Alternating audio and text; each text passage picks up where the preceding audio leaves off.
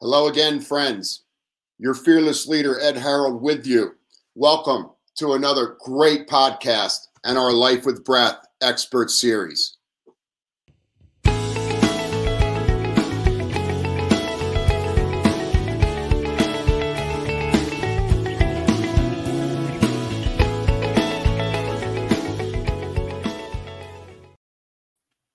Hello again, world. Today I'm joined by two breath experts to expand our awareness about the amazing power that we have to control our inner physiology, to amplify our inner perceptions, visualizations, and psychology. Before I introduce these two massive young men that have done so much with their short life, let's just begin with a moment or two just to get ourselves centered, relax, push away man made time, and absorb all this information that we're going to receive from these gentlemen. So, if we could just close our eyes for a moment, plant your feet firmly down into the earth as if you're going to stand up, and you'll notice your spine will become erect. Release and relax your eyes and jaw of any excessive tension. Drop your shoulders away from your ears and bring your attention to the base of your nostrils. And you'll begin to notice on the inhale this amazing wind energy moving in through the brain and down into the body. And on the exhale, you'll feel this warm, humidified, exchanged air moving out across your upper lip. And just begin to allow the breath to slow down to the pace of a tortoise. And imagine there's powdered sugar on your upper lip and you don't want to disturb it. That's how smooth we want this inhale and exhale to facilitate the next few moments of our life.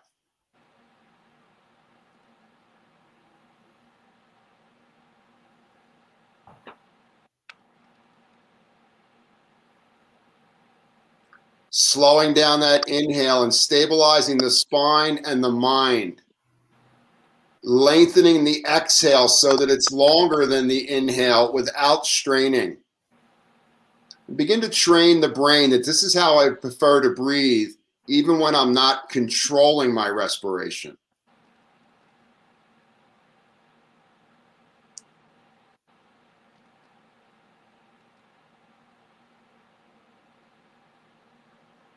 And for the last minute, if you wish, when the inhale is complete, retain the breath inward for a four count. When the exhale is complete, externally hold the breath out for a two count.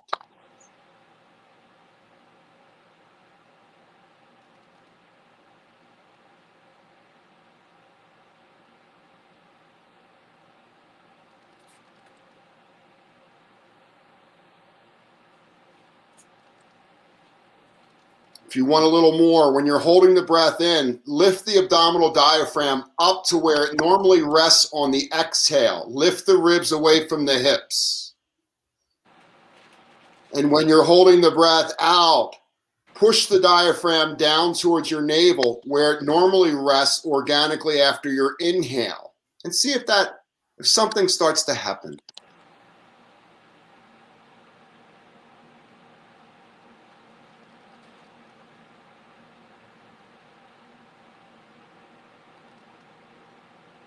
Beautiful, everyone. Let your breath find its own way back.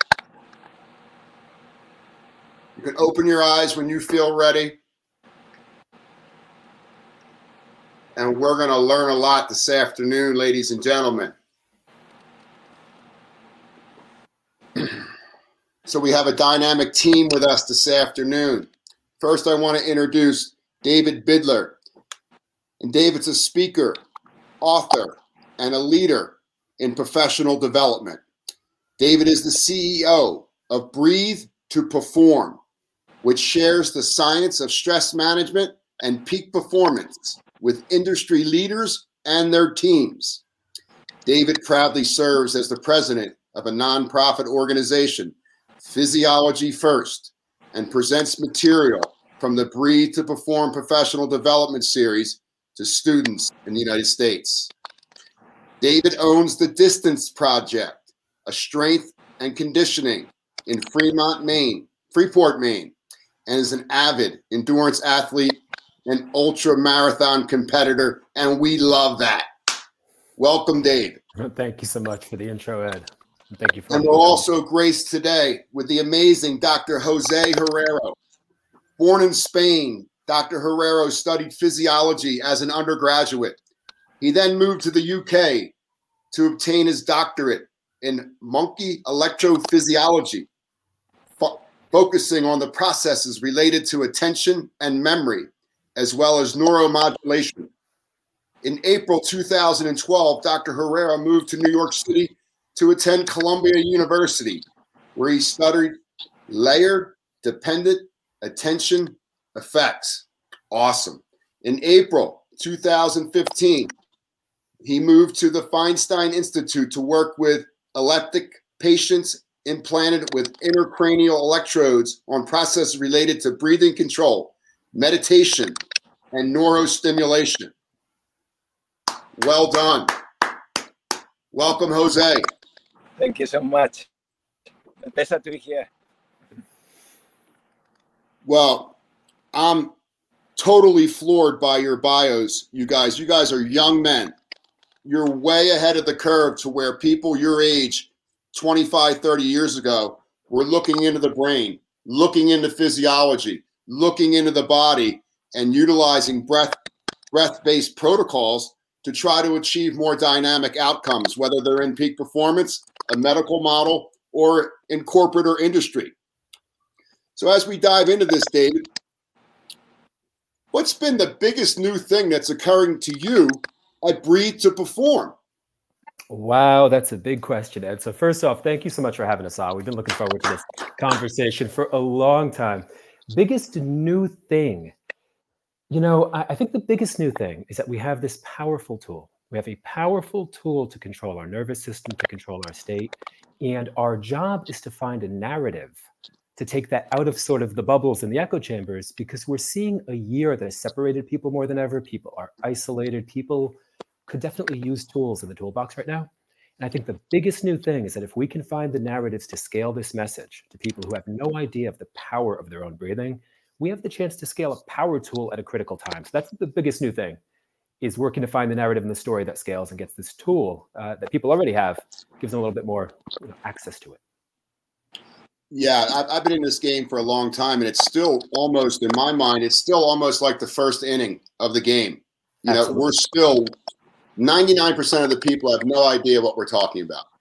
It's amazing. And we've already reached exponentially so many more people with folks like yourself James Nestor, Wim Hof, all these other absolutely you know, quote celebrities out there who are using breath. But you know, we're all part of this same message that we have a lot more control over our physiology and psychology when we have some breath tools in our suitcase than those who don't. Well, Ed, one, one of the things I would touch on there is that, you know, to your point, it, it, awareness of our internal state is this 21st century power tool. Interoception, which Jose focuses on, I'm sure is going to talk about, is a 21st century power tool. But you would have to have experienced that to even know what the heck we're talking about. Mm. That's that's the rub, right? That's the challenge. Is that people don't walk around and think, "Gosh, if only I had more internal state awareness." If only I could, you know, optimize my neurophysiology. People think I'm anxious. I feel stressed. I want to feel better and so breathing is a skill that you can immediately feel the benefits of in a world of noise and, and a lot of information. And that I think is what makes it such a powerful tool. Because once you feel that ability to control your state, now now now you know what we're talking about. And you, and you did that expertly with the beginning of the show. So I thought that was amazing. Well, thank you. You know, and the people who I work with, you know, everybody wants drive up enlightenment. You know, everybody wants it right away. And guess what? you can't achieve it faster without breath control.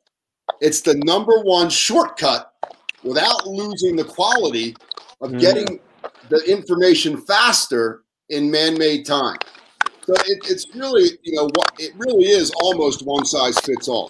Even though we're all different, we all look different, we have different perceptions and values.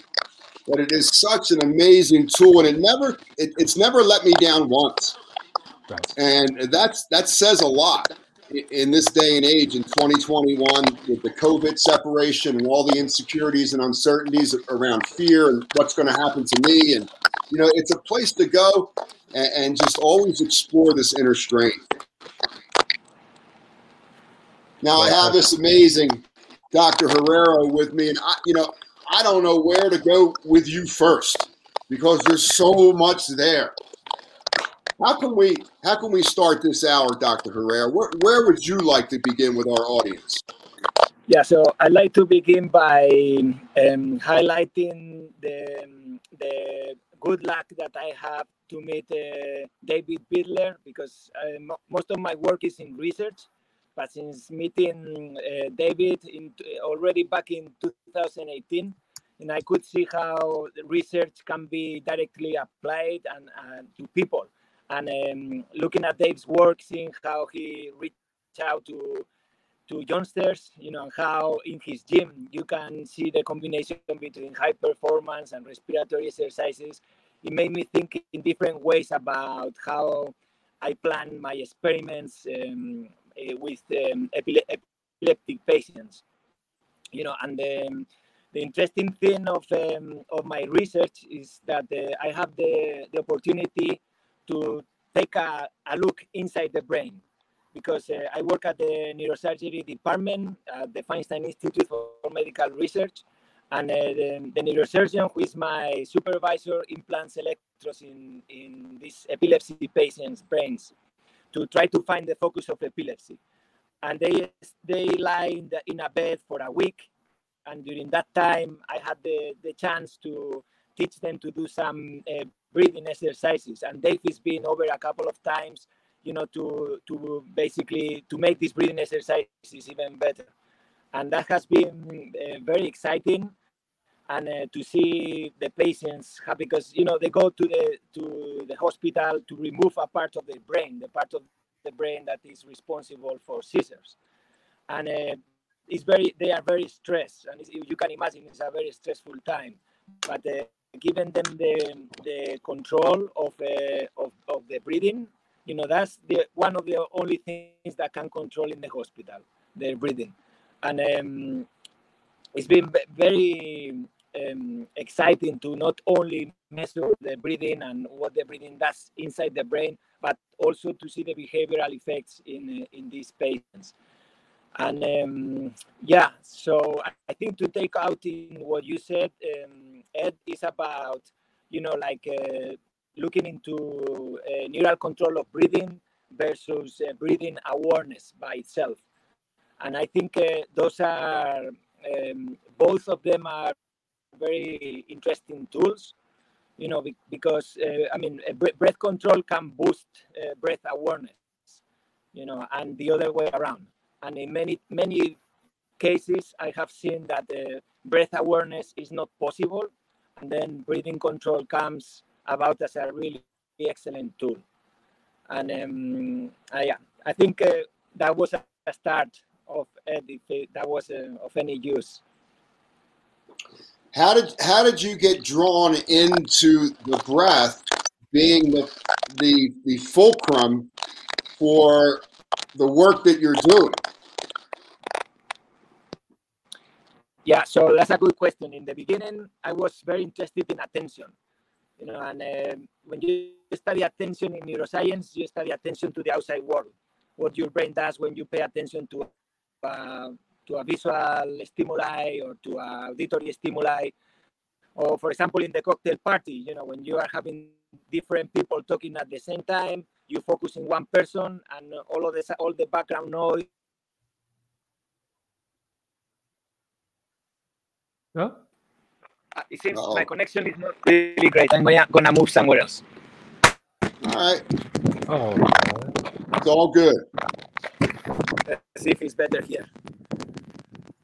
Yeah, so you know, it was how people pays attention to the outside world. And then, you know, I look at the, the there were some obvious changes in the brain. You know, for example, if you are looking at the you are focusing in somebody talking, you would find responses in the auditory cortex to be enhanced. You know, but then I, I thought about how beautiful it would be to pay attention to the inside of your body and to look at the, what the brain is doing. You know, and um, I start like because my background, I, I have experience with meditation. I start to to look into the neural changes when uh, patients are doing very basic like breath counting exercises or, or for example, like uh, the deep slow breathing exercises. So um, that's how I got interested. So basically, from switching attention from the outside world to switching attention to the inner body.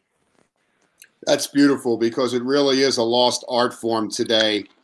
Uh, you know, focusing our attention with a relaxed awareness. It seems to be something that's a lost art to most folks. And it seems like we have a hard time balancing ourselves when there's the appearance of stress or negative stress uh, on the brain, distracting us from what our original goal might be. Now, David, when when you're talking when we're talking about breathing, can you give us some insight about what's working for you in regard to the diaphragm muscle, that primary muscle of inhale and posture in the spine? Can, can you share some wisdom with us about what you're doing with the diaphragm muscle for folks? You know, to, to, to even begin that, I would say that what we work to do with Breathe to Perform is to really, really, really simplify things and then to let people know that they can expand that conversation out. So when, when we do, um, when we, work on our seminars, I think that if people can understand how breathing impacts the nervous system, I'm just going to send a quick note in the chat just so we can clear up There we go. So when we think about the things that we want people to understand, it seems like there's this tri- there's this um, journey of learning that looks something like this for most people. Most people are told that they're chest breathing and that they're chest breathers and that they should breathe with their belly. And their awareness goes towards different techniques to um, bring attention to diaphragmatic breathing. And they stop breathing into their chest completely. And you run into this issue where we've lost the ability to expand in critical areas. Um, and you've gotten someone from almost one dysfunctional pattern to the next dysfunctional pattern. And if we look at stages of respiration, not just as inhales and exhales of oxygen and carbon dioxide, but looking at actual um, representations of the axial skeleton. Inhalation is, is, is a representation of the skeleton. Exhalation is a representation of the skeleton. And what we can do in the athletic world really easily is look at what stage someone's biased towards maybe being stuck in. And this informs everything about the breathing exercises that we might use, about the exercise programming that we might use. And the reason that we always start on the opposite side of that spectrum is that makes breathing sound really complicated. It's like, wait, my ribs are going to determine what exercise I use. This is getting um, something maybe that I would need more coaching or to work with a one on one trainer. And that's an amazing thing to be able to do. But to just get people to recognize that using breathing exercises to leverage your internal state is one thing, but clearing up underlying persistent breathing dysfunction is another. And when we get direct messages from people, from companies, from teams, from schools, the number one thing that we hear is I've just been breathing through my nose since your seminar and I feel awesome. And then somebody might say, you know, the more you know, the more interoception somebody has. Now they might say, well, I'm also changing my exercise selection and programming. I'm also doing things to build my carbon dioxide tolerance. But when we think about the powerful message that can scale, I think if one thing comes out of all this work, if people understand that their ability to simply close their mouth, breathe through their nose, and have that make a, a, a long term change in their base level state, mm. then from that simple platform, they can say, well, wait a minute, now how do I optimize this? And then you mm. get into different breathing strategies for different archetypes of the ribs. You get into the relationship between the pelvic and thoracic diaphragm. You get into these um, these more complex issues around the way that the skeleton is actually shaped by respiration. Mm-hmm. So what I always say to people is start by simply cleaning up basic dysfunction throughout the day. Then tap into some of the benefits of increased interoception and self-awareness, get to know your body a little more through that. Mm-hmm. And then if you have the ability and you have the desire to go deeper, you can really dive into how breathing influences our entire skeletal architecture. And then you can dive into Jose's work in neurology. So it becomes a beautiful rabbit hole. And our goal is always to keep it real simple, foundational, and say, look, why don't we just close our mouths and eliminate a consistent ongoing dysfunction and then explore from there different breathing strategies for the shape that we're in because we kind of breathe ourselves into the shape that we're in, both both mentally and physically. Wow, that is just so well said. And uh, you know, you don't hear a lot of folks talking about uh, breathing and the bones and structural alignment in the bones, posture plays Every a huge role in neurochemistry, plays a huge role in patterns of movement, and just restructuring the relationship that the pelvic floor and the thoracic diaphragm have. It just, it just brings the spine into such a position that muscles that normally would need to contribute to hold you erect yes. can relax and, and turn people, When you think about giving people something that they can feel. This is the difference between if we're presenting to an entire company, organization, or a school, getting them to practice some simple breathing exercises because they're probably seated. Maybe it's a not a time that we can get everybody out on the floor. It gives them something that they can feel and understand. But when you get somebody in an actual uh, training environment and you can give them a breathing exercise and they can say, wow, I feel like a 400 pound safe has just been lifted off my sacrum. Mm-hmm. And that constant compression in my low back is suddenly gone that's it's incredible. It's simple, it's powerful, and it may save them a lot of medical bills down the line. So it really is this powerful tool for both uh, mental optimization and then just again thinking about expansion and compression. Most of us need a little more compression where we're expanded, and vice versa. You know, and one thing we can say to folks is, is you know, at the baseline area, you're not learning anything new. We're just asking you 100%. to remember how you were breathing as a young child before your ego developed. So you're not learning anything new at the baseline level. You're just remembering how you were breathing when you were born.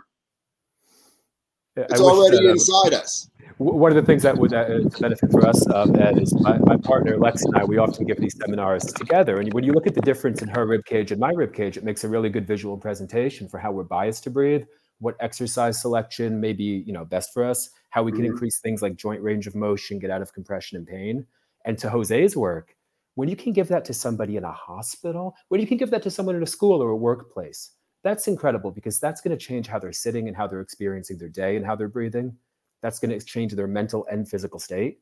But now you take somebody who's in a hospital, having the honor of working with Jose and his incredible work at the hospital. You have folks who are in a bed, and there are few power tools that you're going to be able to own in that vulnerable position. And now you've given them a tool for both physical and mental um, agency. Yeah, I, I, think that you know breath control protocols should be pre and post op in the hospital immediately uh, for all the patients, so that their that their their care, the whatever the surgery is, is not as debilitating. You're prepared for the for the work, and you can bounce back faster as soon as you open your eyes after the surgery. Jose, you're doing some research uh, in regard to breathing in the brain. How's that going for you, buddy? Yeah, so you know, like we found these um, ongoing oscillations in widespread areas of the of the brain, like cortical and subcortical, that seem that seem to track the breathing. And um, this um, has been uh, was already shown in for animals. That was the case, but uh, you know, like uh, a few years ago, we saw it in humans as well. And um, these oscillations can, so basically the brain is oscillating, you know, up and down states, and then they can be synchronized with the breathing, particularly when you pay attention to the breathing in specific areas of the brain, like the anterior cingulate cortex, the anterior insula, the motor cortex, you know, and um, so one interesting thing for me now and Dave is that the, the field of interoception, so, for example, you know, they talk about adjustments in the hips and uh, in the back to maximize uh, breathing performance. And um, what is amazing to me is how many times we lost we lost the, the proper positioning of our body to breathe properly and then we are not aware of it until minutes after somebody maybe taps us in the back and makes us realize that we were already in crutch.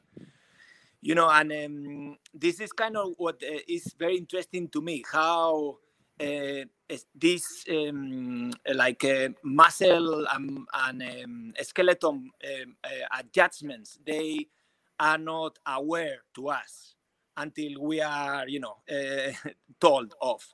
And basically, how with training, with a respiratory muscle training, uh, particularly maybe inspiratory muscle training, we can, uh, be, you know, make make be aware again of um, how is the proper breathing you know and um, and um, and i think like dave has maybe the bottom up approach you know by training the physiology and the respiratory exercises and um, i'm studying the top down approach where basically we are uh, having patients um, doing the respiratory muscle training while we stimulated uh, stimulate the brain and uh, the idea is that the brain stimulation will enhance the effects of respiratory muscle training.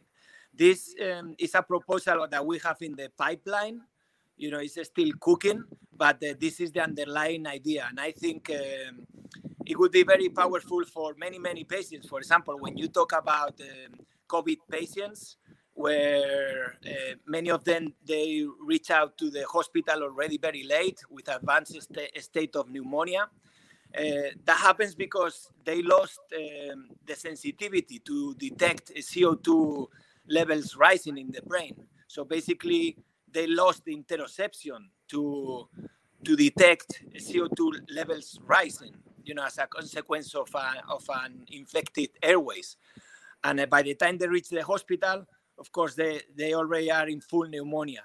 And um, the idea would be to enhance interoception of, uh, you know, skeletal muscles, uh, CO2 levels arising for people that has, for example, blunted uh, dyspnea, you know, like, uh, um, for example, um, reduce, uh, bre- redu- reduce breathlessness awareness you know and that's kind of like um, one topic that uh, for me is very exciting at the moment. Mm, it's beautiful. Can you can you speak a little bit about how breathing rates per minute affect neural activity how many breaths we take per minute how does that in other words less breaths per minute how's the, re- the brain respond to that or more shallow breaths per minute how does the brain respond to that type of breathing? Yeah. So, for example, if you start hyperventilating, you see like neural oscillations in the premotor and motor cortex, like uh, follow rapidly following the respiration cycle. You know, and and they they like if you try to modulate your respiration, this uh, like for example, start to breathe slower. These oscillations start to go slower. You start to go fast, they go to go fast. And then you have also oscillations in areas like the olfactory bulb, you know, that is the first input from, from, the, from the nostrum into the brain, and, and the orbitofrontal cortex areas that are also tracking the breathing very closely. You know, for example, when you take a sniff. And, um, you know, the, the, the thing is when you start to breathe very, very, very slow, you know, then your neural oscillations start to adjust as well. So you kind of reduce neural um, excitability in this way and um, you know for example like uh, mice you know we know they, they breathe like three three times per second you know like humans we breathe like uh, like one time every six seconds you know so um you know the um, i think this is this is a, in a way like uh, dave likes to talk about the control remote to the brain is uh, breathing and i i support that from a neural perspective so, would it be safe for me to say that less breaths per minute in and out through the nose is a way to stall aging and senior diseases of the brain? Yeah, I mean, you know, I'm kind of like uh, researching brain excitability, you know, and uh, still there is a lot of research to be done for aging you know, and neural plasticity, you know, but um, you know, I don't know. I think uh, the these days anxiety is a tool that make us age very fast without without us realizing and um, and and you know deep slow breathing or you know going through your day with the less amount of breath that you can you know it could be a good strategy to just reduce anxiety and in turn you know have the cascade of beneficial effects Well, I think people don't understand how the brain responds to injury or trauma different than our soft tissue or our muscles if they become injured or we break a bone. And the brain is such an, an amazing organ. You know, the, to me, beginning, there is no other health, first and foremost, other than mental health and, and being a good steward to our mind, to our thoughts, to our awareness. And you know, being aware of that naysayer in the brain and having tools on board where we can, you know, learn from that and then transform that negativity. But I think, you know, we, a, a lot of the, the folks I work with, it, whether it be in the fitness world or the uh, corporate world, you know, it's all about what I look like in the mirror, you know, and I, that's great. But at the end of the day, let's take a look at how breathing interacts with the brain so that we can take care of this brain like the beautiful jewel that it is. That that's such a big part of our work right now with uh, with young people at Physiology First at our nonprofit organization and with companies. And I think that what one of the things that I love so much about partnering with Jose is you have the neuroscience and then you have the ability to tell a story about it. And when I say mm-hmm. a story, I don't mean a mystical story. I mean a story about agency, goals, power in the 21st century, and power being the ability to act, power being the ability to navigate a really complex, fast moving world. And we always open our seminars, especially for young people, with a narrative about the future and what it would look like to have a skill set for the barriers and the barricades and the roadblocks and the, the chaos that we're all about to head into in so many levels. And once we are able to tie breath awareness, breath control, breath training and breath practice into something that they've said, I care about. We do a visualization, a visualization exercise with the youngsters where they just lay down for a few minutes and visualize the version of their future that they're most excited to live into. Now, that may mm-hmm. change a hundred times, but the point is that they often haven't taken a moment to do that, to ask, where am I going? And then we'll we'll share the following narrative narrative with them. We'll say, you know, everything we're about to share about breathing is just a tool in the toolbox to help you get there because most people don't get there. Getting there is hard. Reaching your goals is hard. And if it wasn't, everyone would be living the life that they want to. It's difficult. And you're going to run into so many challenges. And the one power tool that unites everyone that I know who's been able to walk that journey and reach their goals is their ability to manage their internal state in a chaotic external environment. They've got a tool, they've got a hammer, they have a skill. And that's the skill we want to share with you. And that changes the whole dynamic of the conversation. Now we're not just talking about how you should breathe. We're saying, hey, here's a power tool. Let me show you how to use it. And that gets so much more engagement out of out of these kids. I, I think that's great that we bring this to, to the kids. You know, this is the next generation, and you know, they've got a lot on their plate. There's a lot of less than perfect things going on outside of us, and they're really going to have to strive for perfection in the eye of adversity. There's going to be a lot of distractions a lot of you know extra weight on these these kids and you know teaching them what you're teaching them is a gift that they're going to carry throughout their journey. So you know congratulations because the kids you know the kids pick this stuff up right away too in my experience. I can't tell you how true that is and i you know we're doing a lot of work right now to work to get breath education into schools. And I think that there is uh, of the many challenges he referenced, you know, the fact that we're facing a lot of challenges, right? I think that one of the most um, critical is the one that's the most subtle and the most subversive, and that is our relationship with technology because it's complex.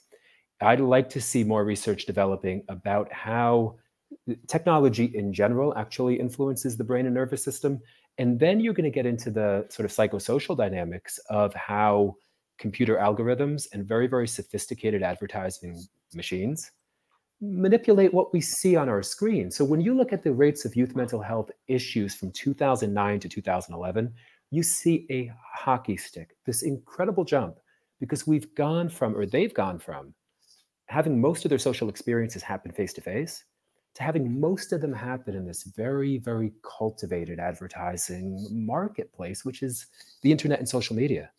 So as, as, as we think about the effect that that has on their general nervous system state, you have one, the actual immersion into this sort of digital world, and then you have the psychological dynamics of having your, your social approval rating constantly flashing on a four by six inch screen through things like you know the, the platforms that we all use. So it's such a critical time to give them these tools. And to jose's point you can you can bring in the research and show them that this isn't mysticism. This will change your nervous system. This will this will change the supercomputer in your skull. And that supercomputer the more that you learn about it that's going to be one powerful skill to hone at 15 16 17 18 heading into the to the wild west right now.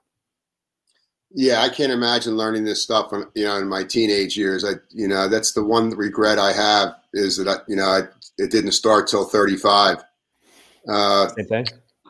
but that's you know that's my journey and you know i love my journey. But uh, it's just interesting you know like people have to find ways in that are different in regard to how we create the boundaries about how we're going to talk to ourselves and then what we choose to put out in the public. And we have these computers and we're looking at this computer when actually the computer is looking at us. And it's it's well deciding, said. you know, to some degree what we're going to watch and what we're going to see and what's going to stimulate our senses based on what it's seen us looking at over the last couple months. Well, well it, Ed, I was just going to mention that you know one of the one of the things to tie into that is right now I believe it's seventy percent, or maybe it's a little higher than seventy percent of all YouTube views are based on the recommendation engine.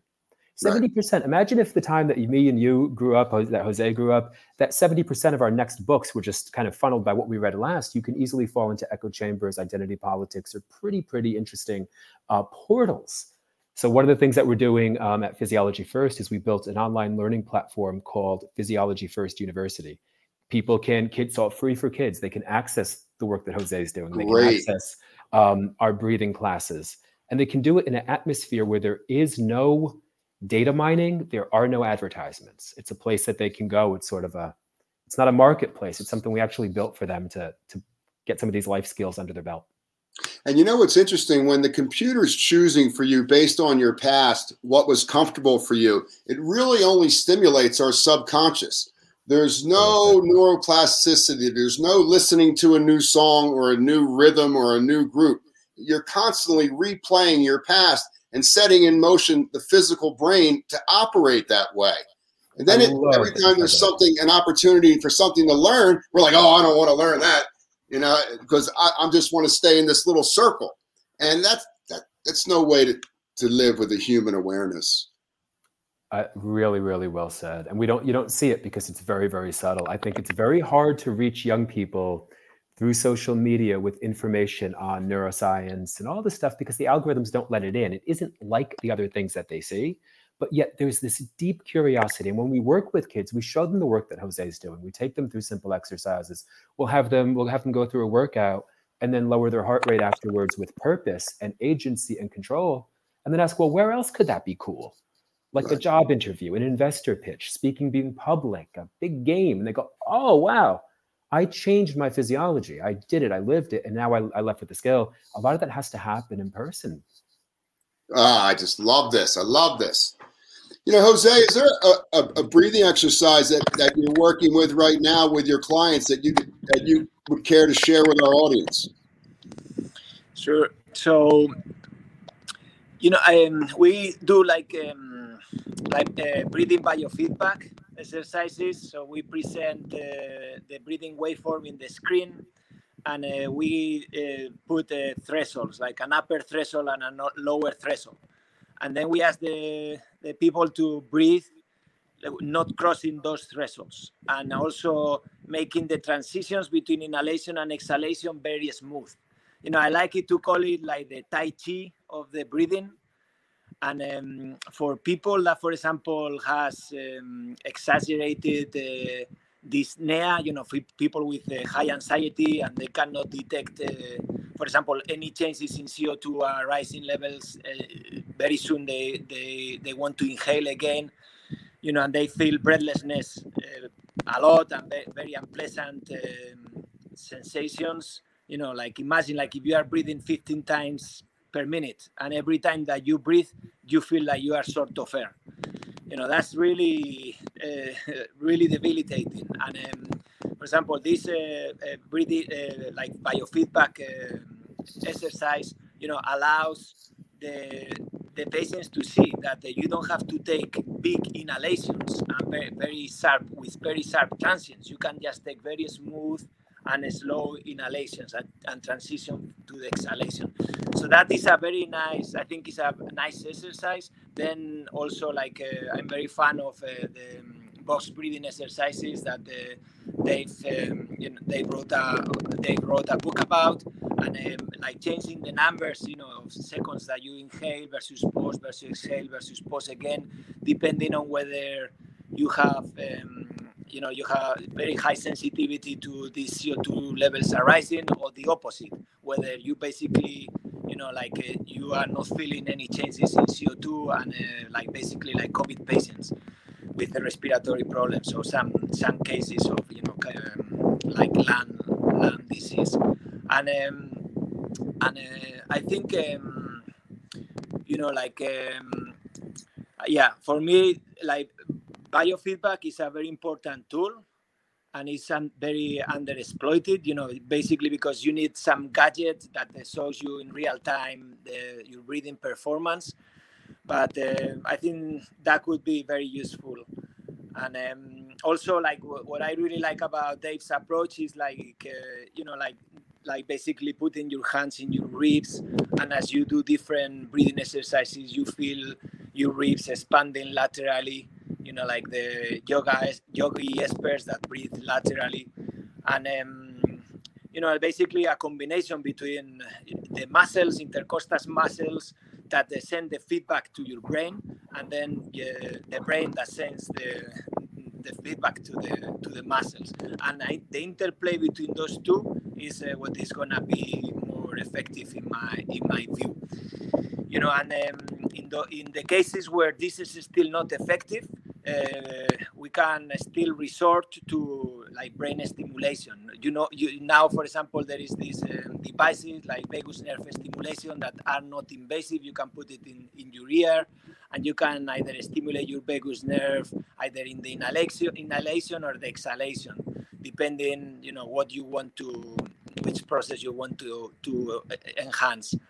And um, yeah, these kind of things I'm much more fun about uh, compared to taking drugs, you know, that basically suppress the respiratory drive mm-hmm. and um, and uh, can cause like uh, very serious effects if you have a very suppressed respiratory drive and uh, you are not aware of your CO2 levels. So that's great. That's yeah. That's congratulations. You know, we have a lot of you know, there's a lot of science around breath and cognition. There's there's a lot of science around breath and the gut brain and emotional intelligence. But there isn't really a lot of science out there on breath and controlling our moods. And, and moods might be a combination of subconscious imprints of feeling with an accompanying narrative or cognition or story ha, have you seen any research in regard to how breathing gives us the opportunity to control an uncomfortable mood from our past rather than that uncomfortable mood control us? Is that a question for me or, or Dave? It's for all of us. It's it's such a good question, you know, because I think, like you said in the beginning, it's and and as Jose said, it's it, you don't walk in the same river twice, right? When we're working with somebody on a breathing exercise, all the things that you can't measure are their disposition towards the idea of a breathing exercise, what they're connecting it to in their mind, what narrative they're they they you know people think different things when they hear breathing exercises. One person thinks uh, pranayama and yoga, somebody else thinks free diving, somebody else thinks peak mental performance, somebody else thinks that's woohoo and nonsense because we aren't taught in I should say we aren't taught effectively, I don't believe, about our own nervous system. I think a thing that separates people that I meet in the world are people who recognize that they have a brain, a supercomputer, and a spinal cord. They have a nervous system interpreting sensation and and um, their entire auditory experience, their visual experience, their mental experience, their beliefs, their personal stories. They're kind of aware that it's kind of encoded in this supercomputer that's plastic and that we can rewrite the code. And then there are people who don't because we aren't taught about our own physiology. And I think that that becomes um, maybe the most critical opportunity of our time is that as we're sending out this generation of young people into a world that will inevitably alter our physiology in, in, in tangible, measurable ways. I'm very interested right now in a lot of the neuroscience about actual structural changes in the brain uh, in this sort of evolving technical landscape that we're living in. And then our base level physiology. We're talking about a system designed through evolutionary biology to react in certain ways when it's hyper aroused. And we're watching a society that's more biased to being in positions that are of hyper arousal. I always use the example when I when I present to young people so that they can navigate this language around mental health. Because the way that we're talking about mental health, Ed, it seems like we're talking about it in a sort of backwards way where mental health means mental illness. Right now, it's it's uh, Mental Health Awareness Month. It's May. Mental Health Awareness Month started in 1949. We've had a long time to get aware, and it kind of seems like proactive advocacy and education is the next step in that, right? Like like like, like a really critical thing. But when, when young people hear um, when young people are talking about their nervous system, and it's not a proactive conversation about the mind and improving the health of the mind, and it's not something that feels exciting and engaging and positive. It feels like we're talking about disorders or illnesses, which are still kind of archaic terms. It begs the question what should the human nervous system do in 2021? If I'm living on small screens, if I'm not sleeping well, if I happen to not be exercising, if my nutrition happens to be micronutrient deficient, or if I happen to be really stimulated on things like tons of caffeine and like monster energy drinks, the way that the nervous system responds to stimulation is not a disorder, it's a survival mechanism. So the the anecdote I usually give to young people to think about mental health and mental illness is I'll say, you know, if if during this 1 hour presentation I were to start banging back shots of espresso, at some point you're going to see a change in my state. I'm mm-hmm. 13 espresso shots in here. Mm-hmm. I haven't developed a mental health disorder. That's what the nervous system is. It's a response, mm-hmm. responsive, responsive survival sort of essence of ourselves. And when we watch anxiety rates skyrocket in hyperstimulating environments, we a need to ask: Is that a disorder or a very appropriate physiological response to a new environment? And then B, we have to ask what tangible tools can we give young people? And breath becomes that power tool that they can use anytime in real time to leverage the state. So well said. So well said. Is there a, a specific exercise that you care to share with our audience that, that you've been using recently that you, you think might help some folks out there or some youngsters? Yeah, I've got a short one for you, a real quick one. Well, we got all the time in the world. Well, you know, I, I like to again. I, what I like to do in the beginning, with especially with young folks, is just kind of challenge them to say, like, you know, why don't you close your mouth and leave it closed until you need to talk again, and then they're they recognize. I mean, I'm going to use me as the archetype here because I, I used to be a chain smoker, and I used to live with habitual back pain and constant breathlessness. So I've mm-hmm. lived the other side of that physiology. Mm-hmm. And when you don't know that another state of being where you actually feel pretty awesome is possible, you just don't have the archetype. A, a great mentor of mine shared a, an anecdote a while back, and I've, applied it to everything because it's powerful for me. He was just making a joke, but it was, it was a powerful insight. I was like, you know what nobody should do? They shouldn't like write a book about foresight because you would need foresight to know that you needed the book. And if you had foresight, you wouldn't need the damn thing. and I was like, oh, well, crap. That's everything. I didn't, when I was chain smoking, living in constant breathlessness and back pain, I didn't think, oh, if only I could optimize my mental and physical health. And I didn't know that it was possible. There was not a, a lens. Interoception is something that you can you can sort of trampoline with certain tools, or you have to go through this process of sensation and perception and getting to be aware of your internal state. So when I think about what that felt like to live with, I, I, when you look at my actual skeletal archetype, right? I'm somebody who you're going to see probably biased to shifting their weight to the right and hanging out on the right leg, using their rib cage as kind of like a counter to set my arms on. Mm-hmm. Super sway back position. Now add chain smoking to that and like a pretty unhealthy lifestyle and constant feelings of breathlessness. I remember what that felt like. So the reason I always kind of go back to this, if we can just clean up the base level dysfunction, get people breathing through their nose, they're going to see 80% of the benefit But then from an actual tangible exercise perspective, I liked, I've been playing around with this breath ladder. I wake up in the mornings and I practice this little ladder of a four second inhale and a six second exhale to a six second in to an eight out to an eight in to a 10 out. I'll usually take that into like an 18 and 20. And it's just a little sort of a self read. It's a way to get my ribs moving. It's a way to get me into a position that's going to alleviate some of the compression on my low back. I'll use positions that are comfortable for me and it's kind of a little um, it's just a fun little test because on the days that i've slept poorly or that i feel like overall like allostatic like life load is higher sometimes i'll see an inability to hit those higher levels. It's a change in my co2 tolerance an increase in sensitivity. And i'd rather learn that through a breathing exercise than through a watch or ring. But we fortunately have watches and rings too that can help guide the interoceptive process especially for young people because they have to have some kind of archetype. They can't be 40 years old at 16 right? They can't live four decades. They have a little bit of help um, in understanding. Like we have a lot of young people at the gym who they love seeing their heart rate when they work out. They're constantly looking at it and checking it. I think there's almost a criticism that they shouldn't need that technology, but God, they're 15, 16 years old, being aware of their physiology. Right. Eventually, they may not need it. They'll be able to basically say where their heart rate's at and take agency over it. It's so nice that there's a buffer to help them through that journey right now. Well, first of all, David, I think that's an amazing technique in the morning. I think that's great to work that ladder where you're lengthening that exhale.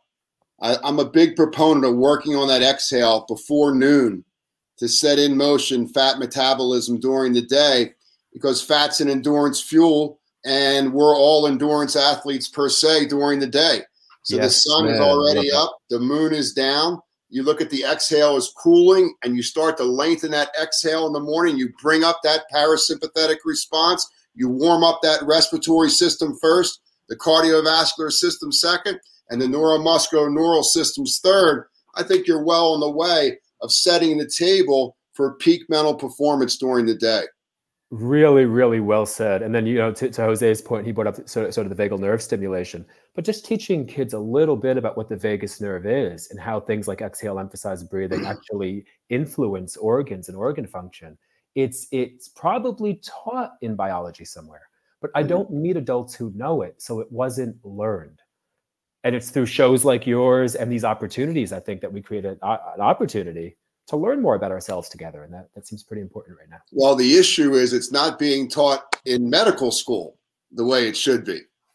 That's the problem is primary care physicians aren't teaching their patients about the resiliency and the importance of the vagus nerve and that's another subject for another day. Well, it'd be fun. But, we, we just work recently working with a group of dentists, and I actually have to catch up with Jose on some of this stuff, just because when you start to look at some of the issues in the jawline that they're noticing from consistent chronic mouth breathing, now a, a group of dentists that we just worked with, we are doing some consulting with, they said the number one thing we tell new patients, the number one thing we help them with, is to get them to utilize nasal breathing for the majority of their day so that they don't run into these constant TMJ issues and different issues of the jaw. So it Huge. seems like it seems like the work is working. The work that you've been pioneering for so long, it's having an impact. It's getting into more practices, professions, and and the, really the cool. dentistry industry is way out in front on this stuff. And kudos to them. I, I think they're it. doing right. an amazing job because they're way open to this, and it it makes all of us. Uh, it makes it easier, uh, you know, for all of us. Absolutely. You know, when I'm when I'm working with clients, there's there's a few areas nerves that that I that I want them to be aware of. And number one is is the early the early cranial nerves, the ones that pull down into the face.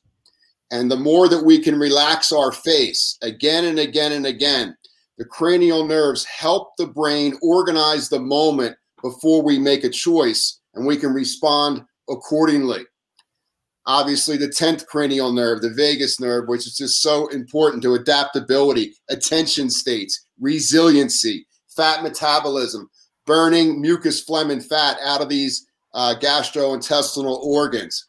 And the last is the phrenic nerve, the motor nerve for the diaphragm.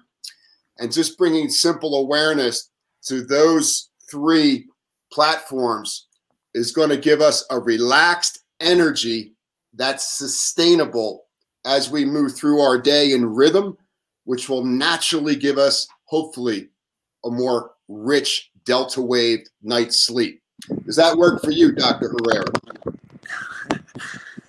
yeah, I think that that's very well um, put, and um, yeah, I, I, I, I think it would be very interesting to run a study in terms of like a breathing rate and breathing amplitude and different um, frequencies in, in different parts of the brain. You know, uh, I don't think there is one yet. You know, but, but um, you would imagine that somebody that goes through this type of uh, breath, awareness would, like it would have very different uh, neural excitability patterns the thing is one of the things that i have struggled since i joined the neurosurgery team is that um, doctors you know want quick results you know prescribe things and um, and actually, some, sometimes they are a bit reluctant to breathing exercises, they say, oh, just take a, one of these inspiratory training machines, blow a, a bit, and uh, that's it. You know, that's gonna relax you a bit, but they don't really quite believe on the power of the breathing exercises. You know, but like more the more and more research we do, and the more you know practical applications we can find. I think it's gonna it's gonna be so many evidences that it's gonna be impossible to negate and um, this is what I, have been trying to do and i've seen a, a, shift over the over the six years that i've been at the neurosurgery team i've seen that uh, they are very interested now in in breathing are very interested in interoception and this has extended to also the nih which uh, you know national institute of health which has uh, launched a massive uh, funding opportunity for research in interoception. And I think, uh, you know, part of, of this is like the overwhelming evidence from, from you know, people like us that uh, keeps pushing. Geez, that, well, at least you're going to have a lifetime of work. It's going to keep you busy all the way to the end of the line. So it's great to have you on board with this. And, you know, as I age, you know, as my boat drifts out to sea, so to speak, it's nice to know that the field that I love so much is in such good hands with two young men like yourself who have a sensitivity for the bigger picture of life. Love that human connection. You really want to help people understand themselves, their life, their their value at, at such a rich level. So congratulations to you guys. Well, thank you a million times over for having us on. This has been wonderful, and we're just absolutely inspired by your work and all that you've brought to the to, to helping people learn about this power tool that they have within them. So thank you. Well, we're all in this together, and nobody gets left behind unless you want to be left behind because we're moving forward. And I just I really want to connect later and and do something just for endurance athletes. And that would be a lot of fun.